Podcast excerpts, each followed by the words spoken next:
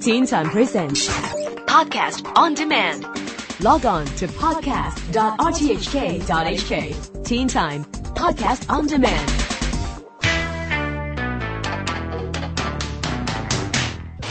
This is the Teen Time Science blog. I'm Neil Chase. As this is the final science blog of this year, this week I'll be looking forward to what we can expect, or at least hope for, in the world of science next year.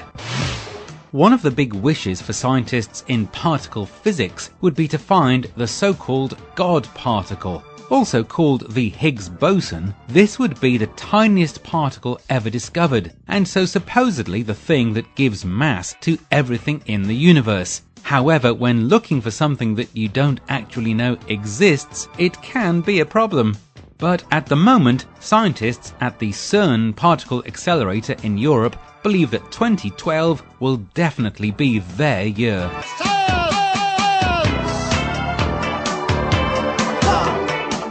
It is usual that you wish people a prosperous new year, but that seems particularly relevant for 2012. This year has been a really tough one for the world's economy, and without stable financial markets and currencies that don't fluctuate too much, then next year could be equally tough. Global recession is not good for any country, and scientific research is usually one of the things that is cut first. So economic growth really does mean better potential for advancing science.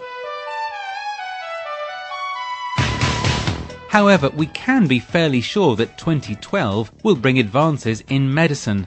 It is unlikely that there will be a big cure for cancer or AIDS, but work on beating both conditions does continue all the time. We might get closer to a cure, but I wouldn't expect a big announcement next year. Another problem which the world will have to face even more in 2012 is how to pay for the medical services that we all need at some time in our lives. Medical expenses seem to increase more than others, and the spiraling cost of new prescription medicine makes it harder for public health services to cope. That will continue to be a big concern for next year.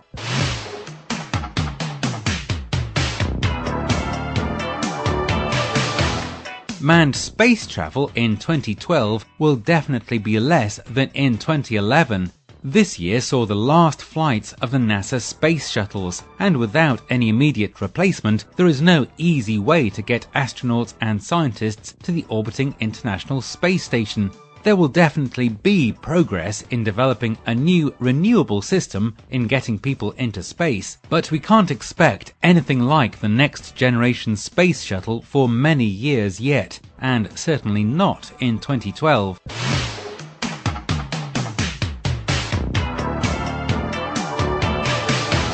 We are discovering many more planets in space that could possibly support life similar to our own. But the irony of that new knowledge is that our ability to develop new ways of exploring space are getting less. So even if we could see definite signs of life on another planet in another solar system, it would be impossible to even start a mission to go there. Without doubt, our search for ET will continue in the night sky, but we would still have to wait for him, or her, or it to come to us.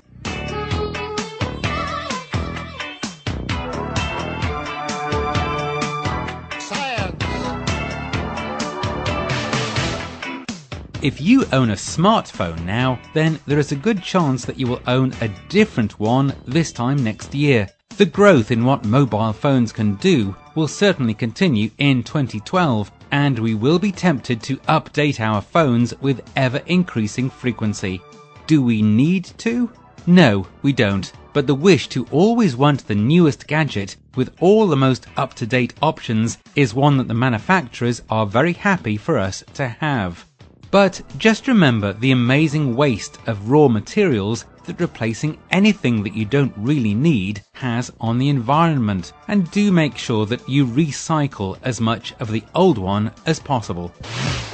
Batteries will become smaller, more powerful, and more efficient in 2012 as the technology improves. Electric cars will become more commonplace in many countries, I expect, but until the industry can develop a car battery that can charge as quickly as filling up with petrol, the electric option will never be so popular.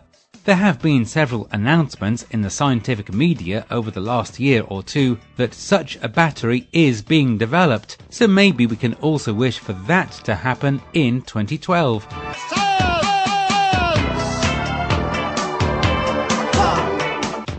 It would be good to look forward to more renewable energy in our lives by this time next year. More solar, wind and other green energy. But again, a lot of this is down to costs. As soon as the costs of green energy become less than fossil fuel powered electricity, then there is greater potential for a much greener world.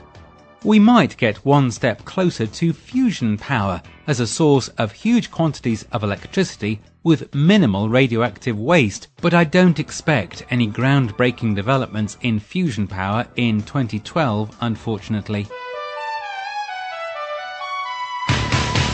The environment around the world has had a pretty tough time in 2011 with more natural disasters and man still not treating the planet with respect for its dwindling natural resources. So let's hope that in 2012 we will treat our planet a little more kindly. After all, it is the only one we have. And that's it for the Teen Time Science blog for this year. I'm Neil Chase and thank you for listening over the last 12 months. Who knows what exciting things I'll be able to report on in 2012. But that is why the world of science is so exciting. Happy New Year!